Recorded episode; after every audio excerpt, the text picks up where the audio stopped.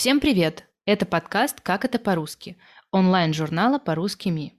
И я его ведущая Анна Астафьева. Сегодня мы поговорим с Татьяной про Ирак, про Багдад, в котором она живет уже три года. Символично, что именно сегодня, 19 лет назад, США и их союзники начали операцию по вторжению в Ирак под названием «Иракская свобода». Тогда, 19 лет назад, я была подростком, и у меня не было никакого представления об этой стране. Но операция американцев закрепила в умах многих людей образ страны, который сложился из Саддама Хусейна, ядерного оружия и опасности. Прошло много лет, и мне хотелось бы восстановить справедливость и постараться изменить представление об Ираке в глазах людей. Начну с того, что весь регион, где находится Ирак, включая еще некоторые соседние страны, являются современными эквивалентами мест зарождения первой человеческой цивилизации. В IX веке Багдад, как столица халифата, достиг максимального могущества в исламском мире с процветающими науками, медициной и ремеслами. В это время в Европе были темные века.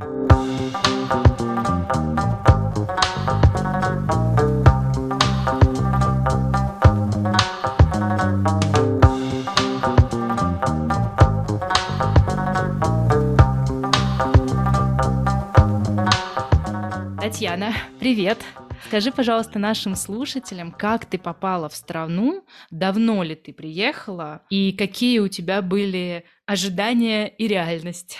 А, Все началось три года назад. А, точнее, познакомились сначала мы с своим будущим мужем еще в Воронеже. А, он учился, он был иностранным студентом. Познакомились мы в универе, в магистратуре, вместе учились. Это было пять лет назад. Тогда мы еще не думали, что приедем жить в Ирак. Я еще не, не задумывался о том, что свяжу свою судьбу с этой страной. Да и муж э, не рассказывал ничего хорошего о стране. Говорил, что здесь обстановка не очень. Э, здесь сложно жить, тяжело. Даже он не хочет жить. Настолько здесь все плохо. Но судьба распорядилась иначе. А после учебы он не смог дальше продолжать учиться в России после магистратуры, поэтому он уехал в Ирак. И тут мы поняли, что чувства наши достаточно сильные, и мы не хотим расставаться. Вот и три года назад я прилетела в Ирак. Ожиданий у меня от страны особых не было. Не сильно задумалась, как, как здесь в стране. По со словам мужа я думала, что, ну да, страна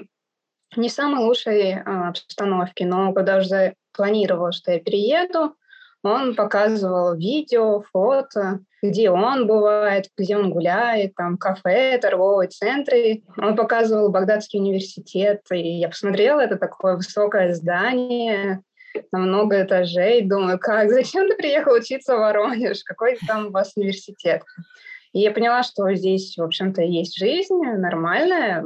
Вот. Когда я прилетела, это был тоже март, 13 марта 2019, когда мой самолет взлетал в Москве, в Москве был снег. А когда через несколько часов э, самолет опустился в Багдаде, здесь было лето. Здесь очень тепло. Когда мы ехали из аэропорта, а с Багдадского аэропорта очень красивая дорога, по бокам пальмы в ряд, посередине еще фонтаны, ночью эти фонтаны с подсветкой. Вот едут так все красиво, не понимаю, почему, почему, где плохо. А в первый же вечер муж показывал Багдад, мы ездили по районам немного, покатались по городу. Все везде горит, приливается. Магазины, вывески, пальмы, они украшены гирляндами. Все это светится. Фонтаны, фонтаны с подсветкой. Я не понимала, ну почему ты мне два года говорил, что здесь плохо? А, но со временем, когда я живу, да, я понимаю, какие здесь в стране минусы, какие сферы здесь не развиты, какие здесь проблемы политики, именно с правительством Ирака. Здесь же даже были протесты очень сильные больше года. Да, у страны, конечно, много минусов, но мои худшие ожидания от страны не оправдались. Я здесь более-менее уже привыкла, комфортно живу три года. Здесь никогда не знаю, что будет завтра. Мы когда приезжали, думали, ну, поживем год, ну, максимум два. Мы уже три не собираемся уезжать. Сначала мы планировали обратно в Россию продолжать учебу мужа в аспирантуре, но начались проблемы в экономике Ирака, контракты отозвали на учебу в Россию, потом начались протесты, потом начался ковид. Шесть месяцев Багдадский международный аэропорт был закрыт. Никто не мог улететь из страны. Mm-hmm. Вот, и никогда не можешь планировать жизнь наперед. Можешь один план, а потом в стране что-нибудь произойдет по-другому. Потом летом мне здесь очень сложно. А лето начинается в мае и вот до октября. Все эти месяцы я не выхожу на улицу. Я не могу. Очень жарко, мне будет плохо. Это 24 часа под кондиционером. Проблема еще есть с электричеством. Это неудобно. Плюс все-таки страна, ну, это даже не то, что мусульманская, а именно из-за всей этой обстановки. Я не могу везде выйти из дома в любое время, в любом районе, например, Багдада, одна гулять. А, пешком вообще лучше на улицу не выходить. Это такси, машина или муж, или родственники. Вот я хочу теперь учиться водить, потому что все время от кого-то зависеть неудобно. И это, кстати говоря, это минус, то, что ты не можешь выйти из дома. Это для многих э, девушек, славянок, жен, которые здесь живут. Они не все, они зависят от родственников и от мужа. Кто их привезет куда-нибудь, куда им надо, магазин, кафе, встретиться с подругами. Это связано с тем, что женщина не должна выходить одна, или это просто из-за безопасности? Да, это из-за безопасности, и есть вот такая вещь, что это неприлично. К девушке, к молодой, симпатичной могут пытаться на улице познакомиться парни, и это некрасиво. А, буду, дома плохо, дум, буду думать плохо именно про девушку, не про парня. А здесь же ведь важна репутация семьи, что вот будут говорить, жена вот этого мужчины, какая плохая, гуляет, тут с ней знакомиться. У меня в блоге часто спрашивают про одежду вообще в Ираке для женщин. Я живу в Багдаде, это такой современный район у нас. Здесь много кафешек, магазинчиков, он считается престижным и безопасным. Поэтому я хожу в футболке, это ну, минимум футболки, брюки, обтягивающие, можно запросто. Если я, например, пойду в исторический район Багдада, он уже такой, он старый, там много людей, и туда я, конечно, одену что-нибудь вверху, какую-нибудь свободную кофту, чтобы она не облегала, чтобы так выглядело не очень. Если, например, я поеду в Курдистан, это автономия, uh-huh. автономия в Ираке, там курды живут, у них не арабский, не курдский язык, а, то я беру всю самую красивую одежду, футболки, брюки, блузки, потому что там уже можно не так строго одеваться, как в арабской части Ирака. Но не в том смысле, что декольте, майки и топики — это нет нигде в Ираке. Если я, например, поеду на юг Ирака, там же ведь есть э, города Кербала, Насрия, очень такие строгие религиозные, конечно, мне надо было лучше абаю, платок, может быть, даже взять платок, либо ну, по мне видно, что иностранка. Окей, можно и без платка. Но лучше, да. Если я поеду в маленький город, любой город в арабской части Ирака, то, скорее всего, да, тоже лучше или абаю, или тунику. Вот, а платок, ну, в каких-то местах э, тоже лучше взять. В Багдаде очень многое зависит от района, где ты будешь жить. Так нужно одеваться. Какая мода среди женщин в... Ну, мы говорим про Багдад, понятно, что ты не можешь сказать там за все города, но вот какая мода? Мода, конечно, это очень интересная тема, потому что я, пока жила в России, не сильно следила за тенденциями моды, ну, потому что главное практично, удобно. Макияж, ну, хочу, накрасилась, не хочу, нет. Здесь же уже изменился мой стиль в одежде, я уже стала краситься, уже часто хожу в магазины с косметикой, потому что, да, здесь молодые молодые девушки, и даже не всегда молодые, следят за своим внешним видом. Например, торговые центры в России и здесь, в Багдаде, это не то же самое. Здесь в торговых центрах девушки у них очень сильно яркий макияж, они в красивой одежде, иногда даже в платье в торговом центре. А, и мужчины бывают в пиджаках, блузках, потому что ну, здесь торговый центр, у него немного другой смысл. И же ведь э, здесь не было, не было раньше торговых центров, это несколько лет назад открыли. Люди могли в гости сходить друг к другу в кафе и все. Сейчас ходят в торговый центр, это безопасное место, там никто не будет себя некрасиво вести и приставать к девушкам. Поэтому я часто вижу в кафе, в торговых центрах, и гости, когда к нам приходят, девушки, они, да, у них яркий макияж. Это, это часто, это обязательно, без этого никак. Обязательно золотые украшения. Причем, да, многие носят золотые украшения, массивные, это арабское золото, но не все. Есть кто серебро, есть кто любит бижутерию. Но если есть золото и любит, то, конечно, будет всегда его носить. Мода тоже. Молодые девушки вот, э, обязательно, они подписаны на каких-то иракских, арабских блогеров, э, за ними следят, особенно кто именно про моду, ну, пародируют, что-то модненькое покупает из одежды. И, ну, например, мне недавно мама прилетала в Багдад на неделю на новогодние праздники. Она тоже, как и я, в России не сильно следит за своим внешним видом. Ну, работа, много других дел. Вот она познакомилась со всеми родственницами, со свекровью, сестрами мужа, племянницами. И еще пока здесь, в Багдаде, она начала смотреть в YouTube макияж, как краситься, потому что она видит, что здесь все за собой ухаживают, даже и молодые женщины, им все равно важен свой внешний вид. И тоже как-то стало неудобно, тоже так хочет. Женщины в Багдаде, они занимают такую больше традиционную, традиционное в семье положение, то есть они домохозяйки или же предпочитают работать сейчас, как общество общество устроено? На мой взгляд, конечно, все эти ну, дети, дом — это обязательно на женщине. На женщине это ее ответственность. А, бывает по-разному, конечно. Иногда это зависит от города. В маленьких городах, в деревнях женщины только заняты детьми, бытом, но есть кто и работает. У нас вот есть родственники в деревне, кто работает. Я имею в виду не именно на земле, а еще что-то. А в Багдаде, конечно, здесь очень ценится образование у женщин. Все, кто могут позволить, э, чтобы девочки пошли учиться, это обязательно. По поводу работы, ну, на самом деле, почему-то все думают, что женщины здесь сидят э, дома, но нет. Ирак — это не такая богатая семья. Женщина вынуждена работать, приносить свою часть в доход семьи. Много женщин здесь вдов, потому что мужья погибли за все эти годы войны.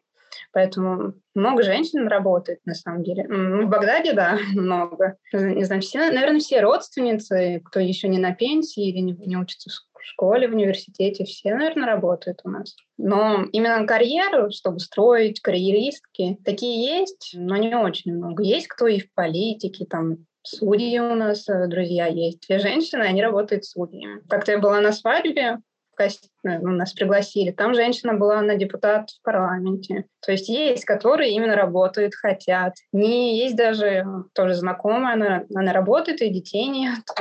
Вот, ей важно именно работать. Такие тоже встречаются, но все равно самое главное для женщины, мне кажется, это ее семья, ее дети.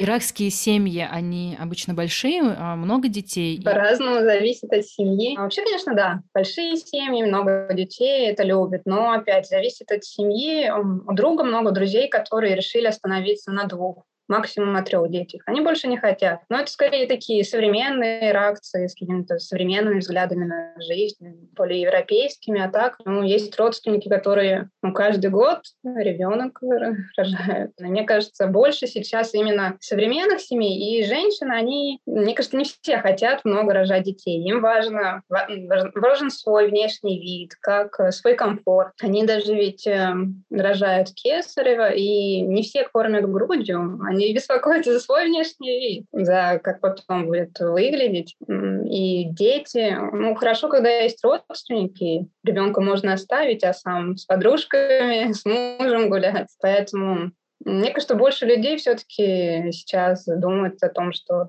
два-три ребенка а ты сама видишь какие-то различия в воспитании э, детей в России и в Ираке? Конечно, очень сильно. Да, здесь, э, так как часто много детей, когда взро... ну, современные мамы, когда они были, в свою очередь, детьми, мамы у их матерей было много детей, например. А здесь, если мы в России с каждым ребенком будем уделять внимание очень сильное, очень сильное внимание уделяем именно воспитанию, как вырастить, что учить, то здесь не так серьезно относятся. Я думаю, это из-за того, что семьи большие, за всеми не углядишь. Ну, даже не знаю, какой пример. Когда к нам приходят гости, ну, не, не все дети послушные. И ребенок может бегать по-нашему, чуть ли не по всей квартире, что-то сломать, а родителям все равно. Они не обращают внимания. Ну вот будет он шуметь, да, они обратят внимание, скажут потише давай. Так, конечно, не везде, не во всех семьях, но я заметила, что здесь не, не сюсюкаются так с детьми, как мы. Здесь более легко относятся и к воспитанию, к детям. Ну, ударятся и что? Ну, испачкается и что такого. А вначале меня это очень сильно удивляло, я не понимала, как-то возмущалась. Например, в торговом центре, фудкор, ребенок стоит на столе. На, на этом же столе потом кто-то придет, будет кушать. Почему вы не, ему не говорите? Ну да, ребенок маленький, ну как так? За ним не следите или... Ну так как здесь общество, оно именно на, настроено на семейные ценности и дети, то детей здесь много. Куда не пойдешь? Кафе, хочешь ты посидеть с мужем, сходить на свидание, тихой обстановке, в кафе, может быть, ребенок э, будет громко кричать, и родители могут даже не обращать на это внимания. 11 вечера, уже 12 ночи, ребенок э, с родителями в кафе. Они не думают о том, что режим, надо спать. Поняла. Слушай, скажи, пожалуйста, а специфика ведения а, социальных сетей? А, я так поняла, что ты выкладываешь все, что хочешь, но себя ты не показываешь. А, да, но это мои, это даже не по религиозным причинам. Не хочу здесь иметь ли, лишнюю публичность, потому что Багдад не такой большой город. Даже я не выкладываю себя, свои фото с себя, то мне бывает, подписчики пишут, о, а ты там была в этом кафе, я, наверное, тебя видел, так была одежда. Ну, я не хочу, потому что муж госслужащий, и ему вот не нужна публичность жена иностранка, чтобы не было в будущем проблем, потому что не знаю, как у него карьера дальше сложится. Все правильно. Решила не вести. Потому что если я загружу хотя бы одну свою фотографию, будет видно, что это Багдад. А если еще достопримечательность, эта фотография разлетится по всем пабликам, э, иракским, багдадским, там, где страницы с туристами. То есть фото будет везде, я проснусь популярной, грубо говоря. А вы на каком языке с мужем общаетесь? А, на русском, потому что он учился в России, он выучил русский. А ты сам арабский, ира- иракского диалекта не изучаешь? А, на улице, ну как, в общем, год... как ты общаешься? Первый год в Ираке, первый год моей жизни в Ираке, наверное, это был сильный стресс. Я старалась вообще ни с кем не говорить. Только муж, муж переводил. Я очень сильно стеснялась как-то вскрылись мои комплексы, мне тяжело с людьми общаться, все странные, все необычные. Второй год жизни я поняла, что так нельзя. Но я уже пыталась, предпринимала попытки учить арабский, мне не получилось, поэтому я решила заниматься дальше своим английским. Вот, потому что, ну, в каких-нибудь... Э, ну, на, по улице я не хожу, но, например, торговый центр, кафе, когда сотрудники видят, что я иностранка, они сразу говорят со мной по-английски. То есть э, с этим можно. Врачи здесь все говорят по-английски. Ну, может быть, не все, но частные врачи, у которых я была, все знают английский. Ну, третий год жизни в Ираке, я понимаю, что нет, все-таки лучше арабский, и сейчас начинаю им заниматься. Ну, иракский диалект, что-то разговорное, да, уже понимаю, участвую в разговорах с гостями, с родственниками. Тут можно с английским в Ираке, но может быть очень неудобно, зависит опять от города. В Ирбиле знаю, есть девушки, им нормально, комфортно с английским. В Багдаде, ну, тут как повезет. Если родственники еще знают английский, то они могут помогать, но не везде. Везде не все знают английский. Угу. А вообще русская диаспора, она большая? То есть я так понимаю, что в основном это русские жены. У тебя есть э, там, с кем поговорить э, на русском? Русские, из Украины девочек много,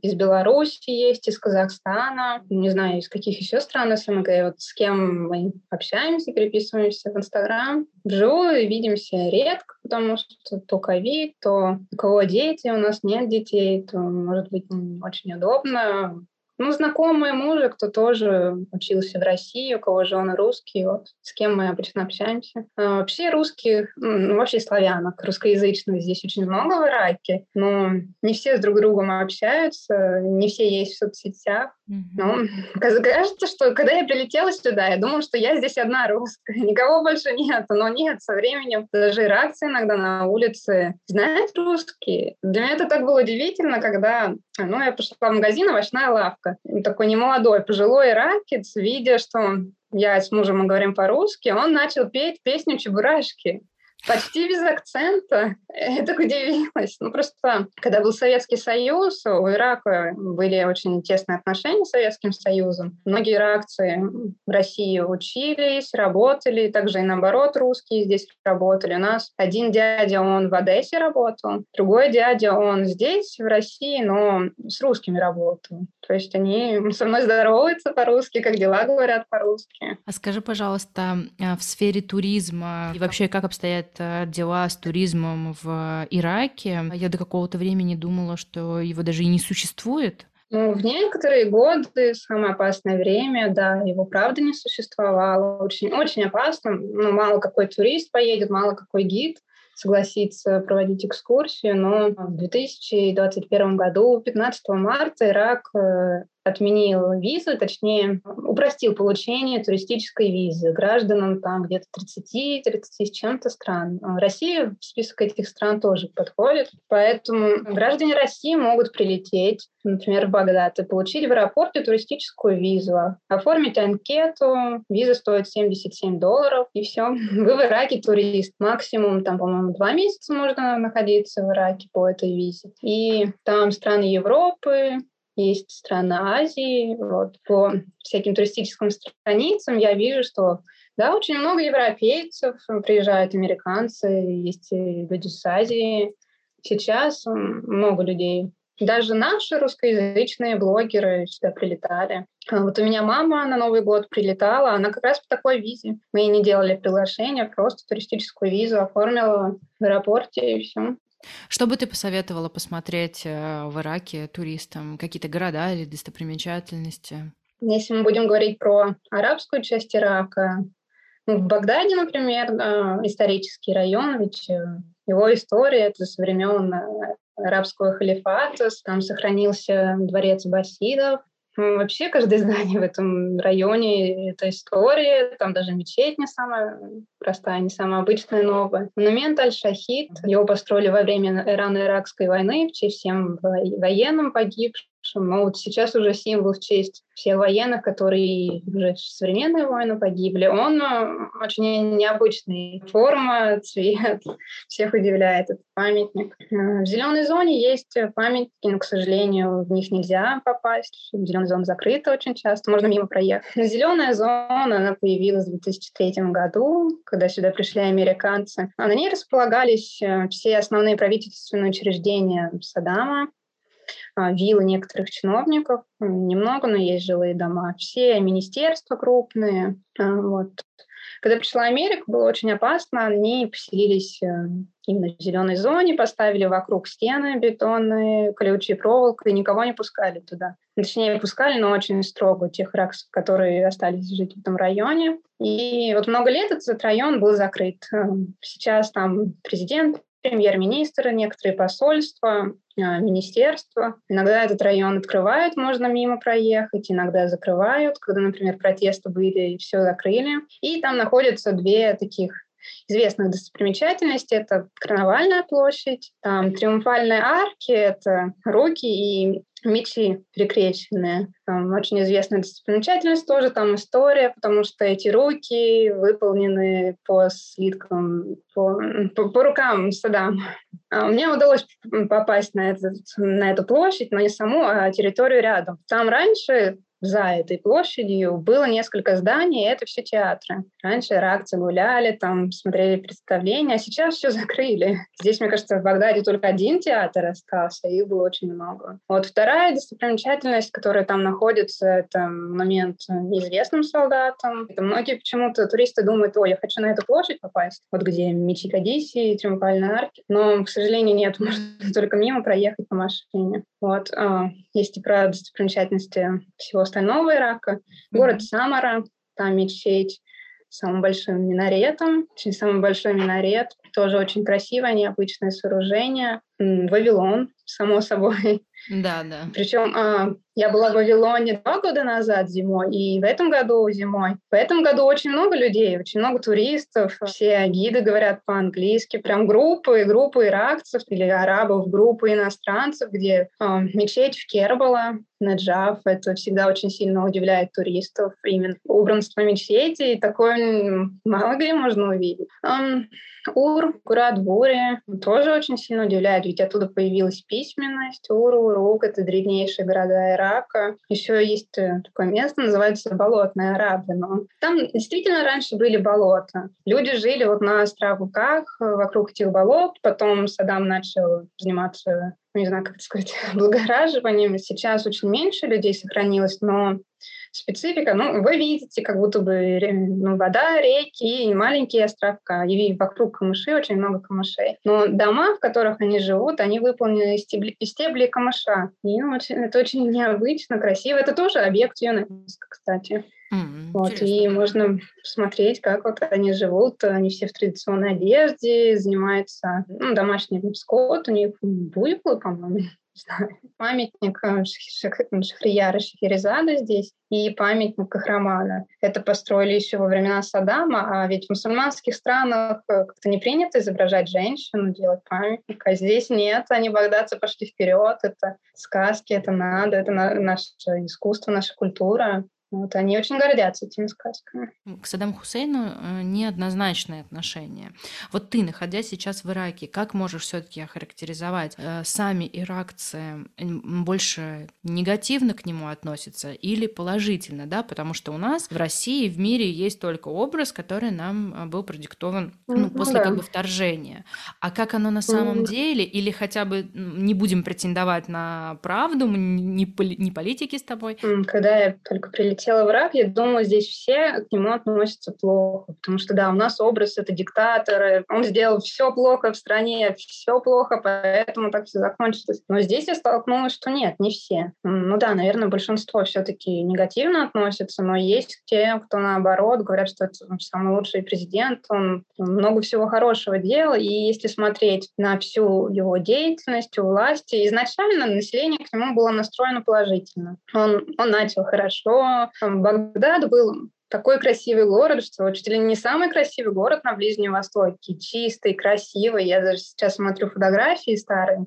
Я не верю, как. Вот здесь была блогерша одна, туристом, и она говорит, ой, почему вы все говорите, Саддам много вот для Ирака сделал? Вот я живу, это исторический район, он со времен Аббасидов, и там люди живут. Саддам ничего не сделал.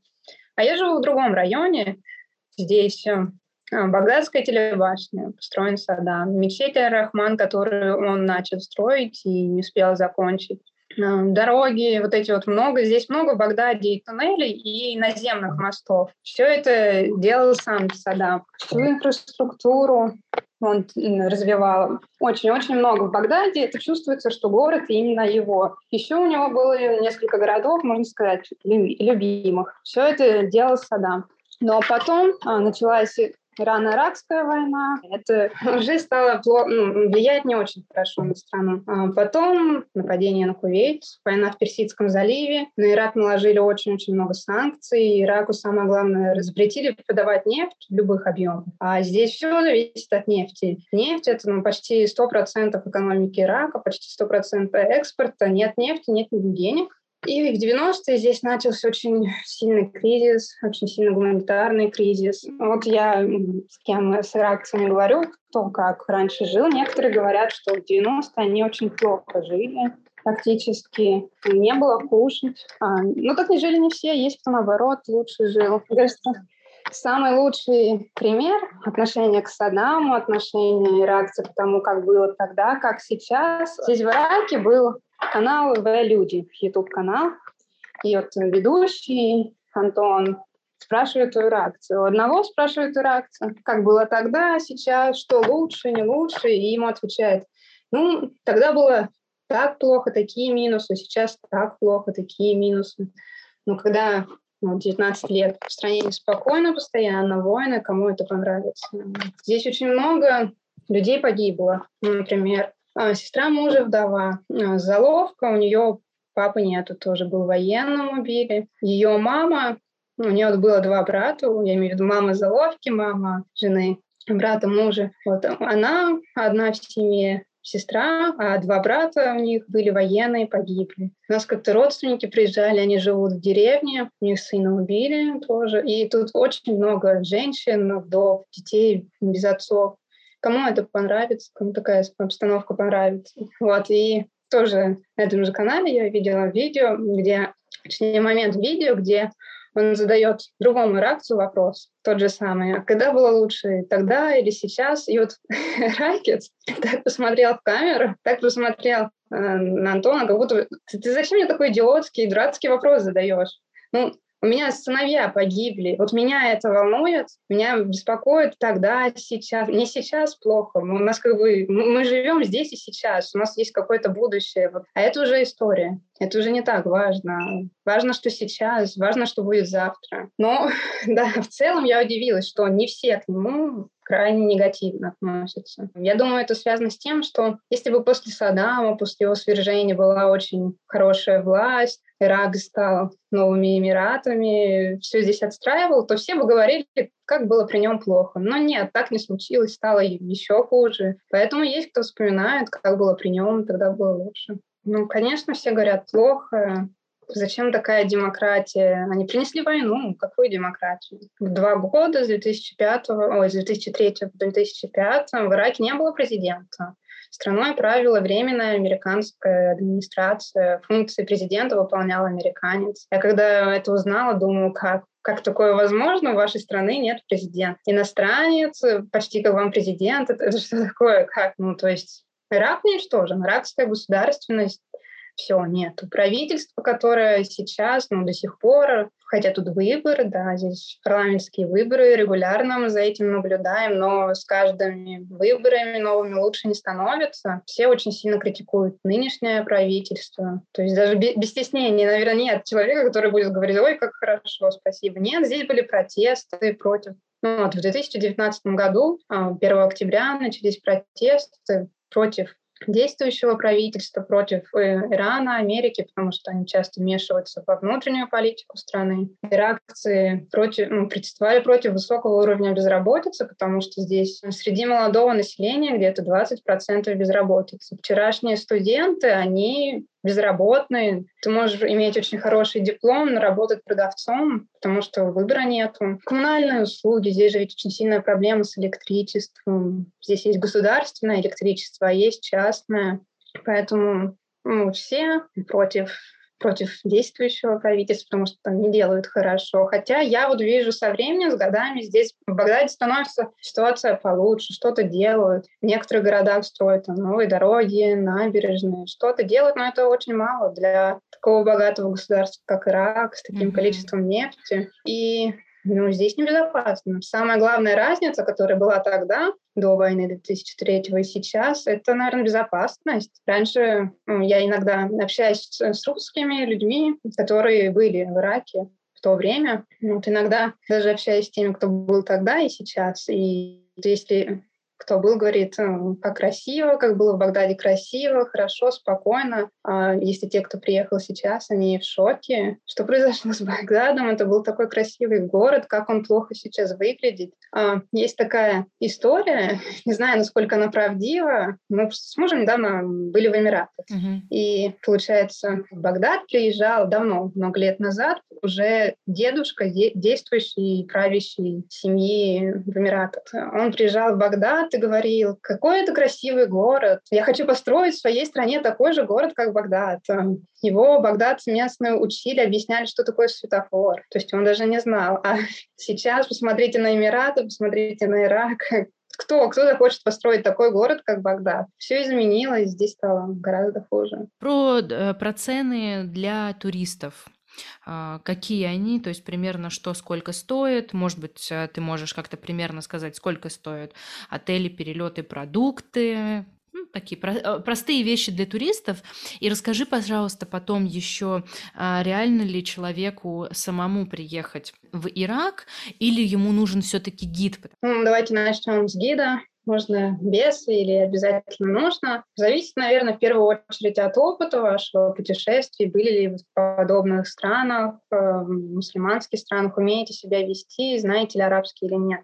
Если есть большой опыт путешествий, просто у меня в Инстаграм была серия постов, девочка, они так и с группой поехали. Они очень много где путешествуют, и вот без гида сами. Сами прилетели, сами тут искали машины, водителей, таксисты, все сами. Нормально. Им было вот, все они прилетели благополучно, хорошо, им понравилось, летели. Но если вы не очень знаете язык, вообще да, конечно, тут не все, не все говорят по-английски, но я тоже не была во всех э, достопримечательностях известных стран, и даже не знаю. Но в Вавилоне есть гиды, которые говорят, например, по-английски. Такси Ну, да, с такси сложно. Но можно, конечно, договариваться через отель, потому что в отеле будут говорить по-английски, машину, такси. То есть, в принципе, при определенном опыте путешествий можно обойтись э, без гида. Но если, конечно, хочется удобнее, что вам все подробно объясняли, ну, да, вот так вот про гиды. Да. По поводу цен, ну, Ирак — это не страна для бюджетного путешественника, потому что вот, э, элементарно даже билет. Не знаю, какие сейчас цены у иракских отделений, потому что есть прямой билет Москва-Багдад. Раньше был где-то 500 долларов. Если транзитом через Турцию лететь, наверное, долларов 600 будет. Отель, ну, недорогие отели Багдада, где-то 50 долларов за сутки. Подороже это 100 долларов и больше. Но за 50 долларов это будет ну, совсем поскромнее. Увидите весь колорит во всей его красе. Зато. Кафе с иракской едой традиционной. Это, может быть, какие-то недорогие не знаю, шаурмичные, фалафельные. Ну, то есть можно кушать недорого, долларов 4 там кебаб какой-нибудь недорогой на улице. Mm-hmm. Но если идти в кафе подороже, второе блюдо, еще что-нибудь, это где-то тысяча рублей будет. А ехать лучше с э, долларами? И, ну, доллары меняются mm-hmm. в стране. Прилетать доллары и менять на динары. Менять доллары здесь можно практически везде, даже порой магазинчик рядом с домом, можешь спросить, можете поменять. Какая традиционная иракская еда и что любят пить э, сами иракцы, чай, кофе? Традиционная иракская еда — это рис, рис и очень много риса. Рис с различными приправами, белый рис, какой-то красный рис. Очень много вариантов риса. К рису будет баранина. Баранина здесь вкусная. А, курицу любят. А, обязательно томатный суп с бами. Бами — это ну, такой овощ, он здесь растет ну, в южных странах теплых. Томатный суп на баранине и баме, что там, лук, приправы, и все. Это суп. Супы здесь не как у нас, где много, ну, такие наваристые, много чего там покушать. Здесь такие жидкие, немного продуктов. Но это самое основное. Кебабы, конечно, здесь э, любят. Мозгов Всем, кто будет в Ираке, обязательно рекомендую попробовать мозгу. Это очень большой по размеру карп, его разрезают, э, открывают. И если дома ты, например, будешь э, противень в духовке готовить, то карп займет весь противень, такой он большой. Вообще его готовят на улице. Это специально мангал для этого, посередине огонь, и все карпы ставят. Ну, получается, они лежат, они вот как стоят. Карп очень вкусный, всем нравится, всем туристам. По-моему, всем нашим славянкам, которые здесь живут, самое любимое блюдо именно этот мозгов. Угу. А, а на завтрак вот. что едят? Я очень редко попадаю на завтраки с реакциями. Ну, очень любят сыры различные виды, крем-сыр. Это у нас обязательно в холодильник. У всех родственников, мне кажется, обязательно есть в холодильнике. Ну, вот именно здесь я в Ираке была свидетелем такого завтрака. Фарш баранины пожарить и яйцо туда. Э, я удивилась, как баранину на завтрак такой сытный. Я думала, это только один мой муж так ест, потому что ну, мужчина, ему нужно побольше кушать. Но потом я видела, как сестра его готовит такой завтрак. Вот, очень удивилась. В нашей семье пьют чай. Все чай обязательно всегда чай. Но когда приходят гости, Тут по-разному. Могут подать чай, могут подать кофе. Чай черный, ну, как в Турции, такие же стаканчики. Черный э, чай, чем чернее, темнее чай, тем он считается лучше. И очень много-много сахара. Очень крепкий черный чай. А кофе, да, здесь тоже любят. Кофе — это чаще для гостей. Когда гости приходят, дает кофе. Да, тут еще можно рассказать про иракское гостеприимство, ведь э, такая да, традиция, которой нет у нас. А, здесь очень любят ходить в гости, обязательно по праздникам, само собой. Рамадан — это время, когда часто ужинают. Ну, для нас ужин, для них завтраки гостями, к родственникам. Когда вы приходите в гости, здесь даже в зале обычно два дивана, два или три дивана, два кресла, это не как у нас. Зал — это комната для гостей. А в зале должны быть какие-нибудь украшения, чтобы все красиво выглядело. А, и есть такие стольчики, это сразу набор, несколько столиков. Ну, три, например, бывает три, один в другом или еще как-то украшены. Ну, у нас стол, например, они все вместе, как будто бы одна единая композиция выглядят. И, в общем, когда приходят гости, садятся на диван, ты каждому гостю ставишь столик или один стол на двух гостей, в первую очередь несешь воду. Здесь везде, даже в кафе, тебе первым делом подают воду. Иногда могут в магазинах угостить водой, видимо, из-за климата, жара. Потом вы можете принести чаем угостить, напоить, просто чаем или чаем с конфетками, можете фрукты. Причем фрукты здесь, даже арбуз, его режут на кусочки. Режут на кусочки, подают вилку, чтобы кушать вилкой. При этом рис здесь могут кушать руками. Часто здесь, кстати говоря, семейный обед, он на полу не, не за столом сидят, потому что когда гостей очень много, таких больших столов нет, он никуда не поместится. Ну, это стелит скатерть на пол, ну, все продукты на эту скатерть, э, все вокруг сидите, сидя, кушаете, так на полу. Потом уже садитесь на стол, и начинается чай, кофе, фрукты, сладости. В общем, здесь э, голодным не останешься, а переесть очень легко. А когда основной прием пищи очень часто запивают колой, пепси, фанта, спрайт. А скажи, пожалуйста, а сейчас в Ираке есть э, санкции? Я не, знаю про все санкции. Знаю, что, например, на банке санкции иракцы не могут положить любые любую сумму денег на банк, особенно если каким-нибудь э, таким путем преступным их заработал. Поэтому здесь люди имеют много денег, они ну, не могут их по каким-то причинам вывести за границу, они покупают недвижимость. Это вот у нас в районах э, когда главная улица — это всегда такая, как торговая улица, много магазинчиков. И вот неважно, какой это район, дорогой или дешевый, но на главной улице недвижимость очень дорогая. Вот дальше жилой район уже будет подешевле. И недвижимость она в Багдаде очень сильно растет. Ну, например, в нашем районе где-то за два, за три года недвижимость выросла в цене в два раза. Сейчас, наверное, уже за три года больше. Потому что, ну вот, кому некуда девать деньги, да и не могут положить в банк, они начинают покупать недвижимость, из-за этого, видимо, растут цены еще больше. А сколько стоит квартира в Багдаде? Ну, примерно. Ну, в ну, хорошем вот районе, допустим. Редко живут. Ну, точнее, квартиры сейчас начинают строить новостройки. Ну, квартира в Багдаде считается дорогой, это где-то 200 тысяч долларов. Но не знаю, сколько квадратных метров. Сейчас еще начинают строить очень много новостроек, точнее, очень много именно зданий, которые только начинают строить, прям целые районы. Но если говорить вот в нашем, недалеко от нашего дома, это считается элитный жилой комплекс, ну, 200 тысяч, наверное, больше, чем 200 тысяч долларов квартир, в зависимости от квадратов. Но дом в нашем районе вы не сможете купить даже за миллион долларов. То есть уже дороже. Потому что, потому что ну, дома, дома, участки большие. Есть некоторые люди, они делят свой участок на несколько и продают частично. Это, конечно, дешевле. Но если говорить про целый участок, это 600 квадратных метров или 1000, ну, наверное, 3 уже 4 миллиона долларов. Это жилой район. А на главной улице, я не знаю, 10 mm-hmm. миллионов, еще больше. Дорогие районы Багдада,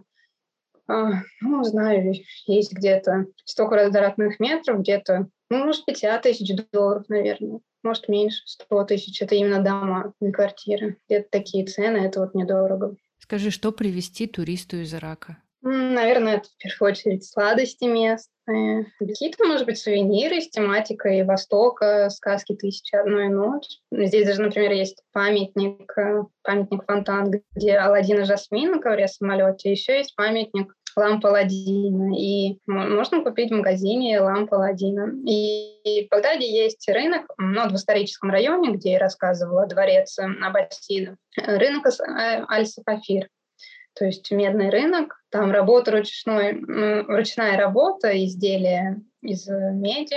И вот там как раз-таки можно купить изделия ручной работы из меди. На этом рынке не, не может работать любой человек. Это ремесло, оно передается по наследству от родителей дети, детям. Там много очень красивых медных украшений. Это даже не украшения, а сувениров, аксессуаров каких-то для дома. Очень красиво, я думаю, туристам всегда это интересно.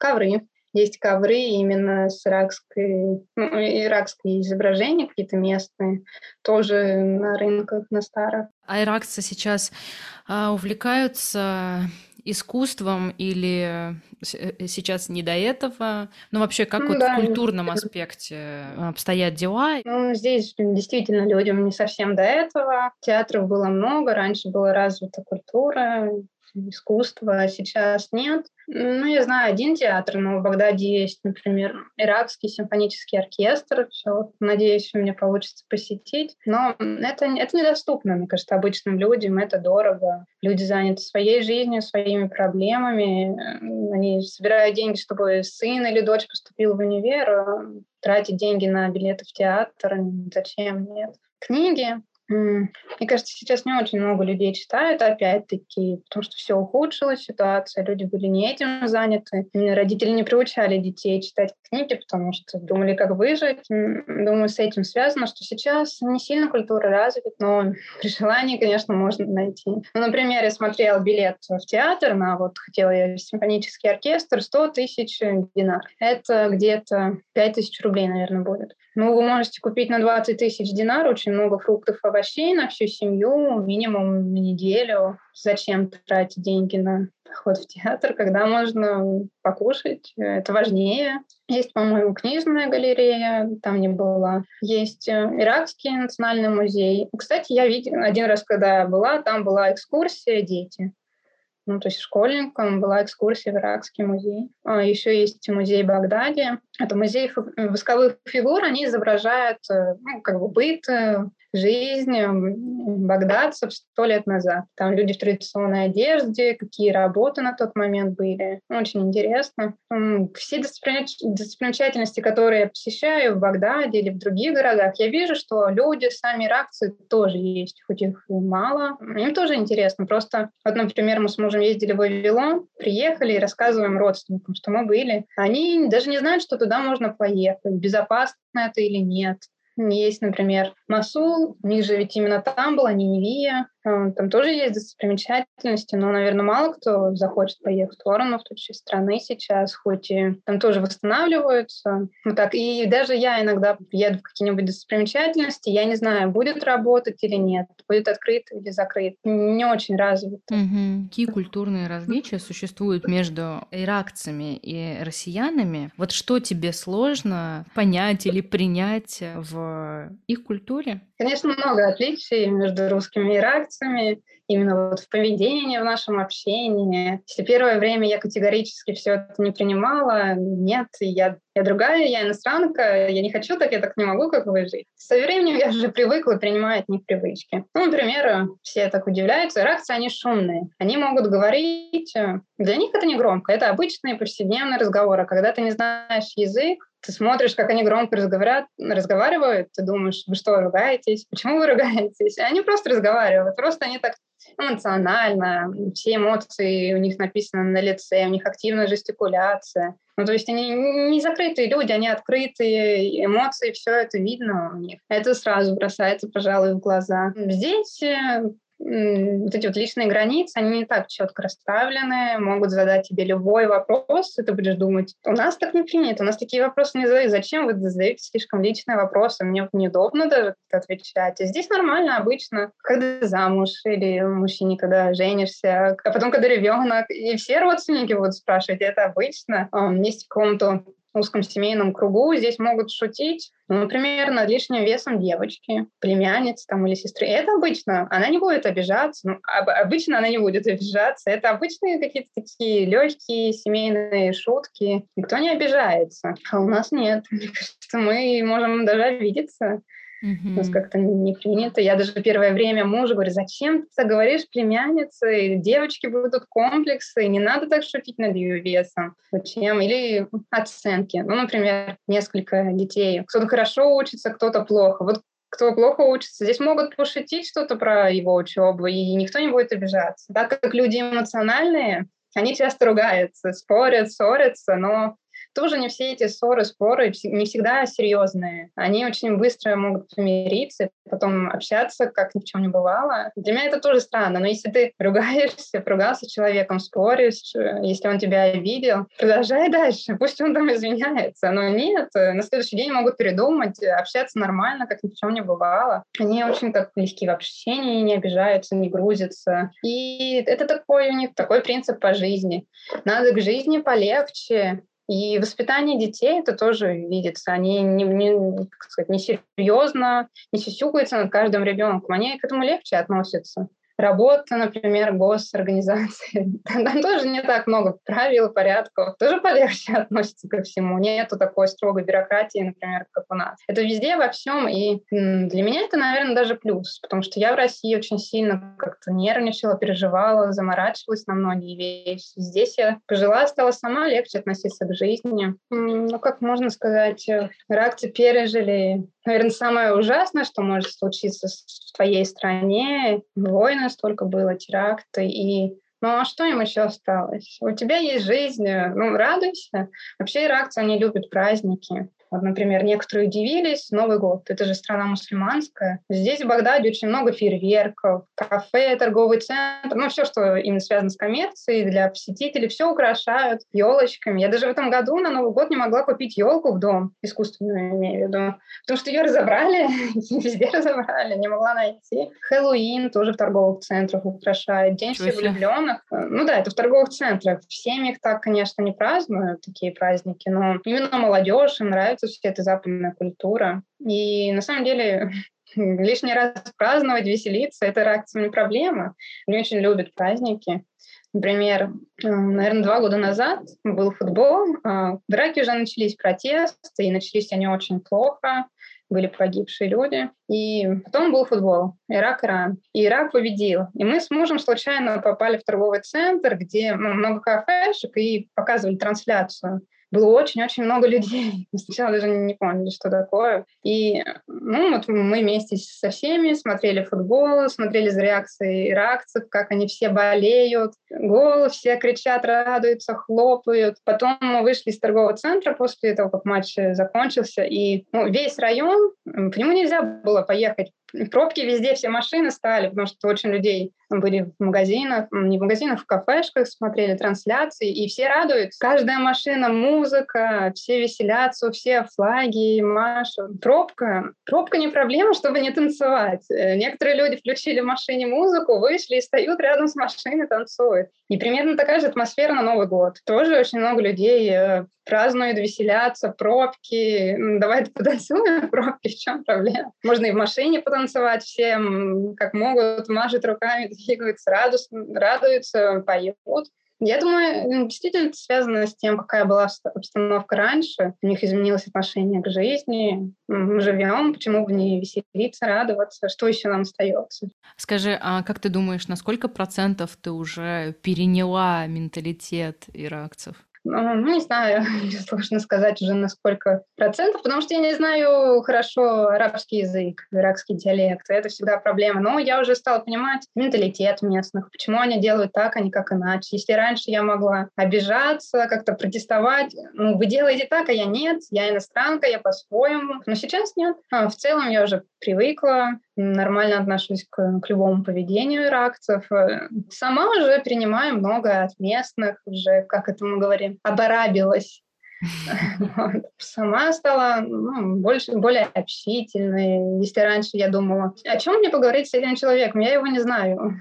О чем я могу говорить? Нет, сейчас что-нибудь можно. А, у меня у самой стала более активная жестикуляция в разговоре. Мне кажется, я именно жесты местных переняла. Ну, то есть э, процесс идет. Я думаю, если я выучу язык э, лучше, буду уже свободно общаться, то еще более, наверное, не знаю, процентов на 50 я уже как-то привыкла, переняла приняла местный менталитет. Ну, я русская, я представитель своей культуры, но когда нахожусь в Ираке, я беру и принимаю все самое хорошее, что мне нравится. Также оставляю своей культуры, оставляю самое лучшее. И обо мне здесь люди, ну, родственники, гости не думают плохо, потому что я, не знаю, не капризничаю, потому что я иностранка, наоборот. Вот у меня иногда спрашивают вопросы. Я девочка, у которой муж Ираки, но они не живут не в Ираке. Она говорит, вот я приеду в Ирак, как мне общаться с его родственниками, как вести себя? Я обычно отвечаю, веди так, как у нас принято, красиво, прилично. Также и здесь. На самом деле, тут не такие... Есть, конечно, отличия в чем-то, каких-то отдельных моментах, если мы говорим о правиле поведения, о том, что здесь красиво, но в целом, если кто не знает, как себя вести в Ираке, ведите так, как у нас, красиво, правильно, хорошо. Так же будет и здесь. А скажи, а, при дальнейшем положительном развитии страны, города, при положительной динамике, вот как, как бы ты хотела? У тебя есть мысли переезжать? Или ты бы хотела остаться в Ираке? То есть вот как ты видишь а, свое будущее? Изначально, когда мы с мужем прилетали сюда, когда я переехала, мы думали, мы здесь ненадолго. Год-два, потому что а, тут важный момент, нужно сказать, что вот э, когда муж улетал в Россию, это был 2015 год, жизнь в Багдаде была совсем другой, не как сейчас. Здесь Торговых центров, по-моему, даже еще не было. Э, улицы, по которым я сейчас гуляю, это главная улица города, красивые, там кафешки, магазинчики. Даже эти улицы выглядели не так. Э, перед магазинами на первом этаже стояли бетонные стены. На случай, если будет взрыв, магазин как-то это защитит. Машины, они не могли парковаться на главных улицах. Сразу подъезжает военная машина, говорит, уезжайте, потому что ну, а почему вы припарковались, может быть, машина взорвется. А, социальная жизнь людей была, могу съездить в гости к родственникам, все.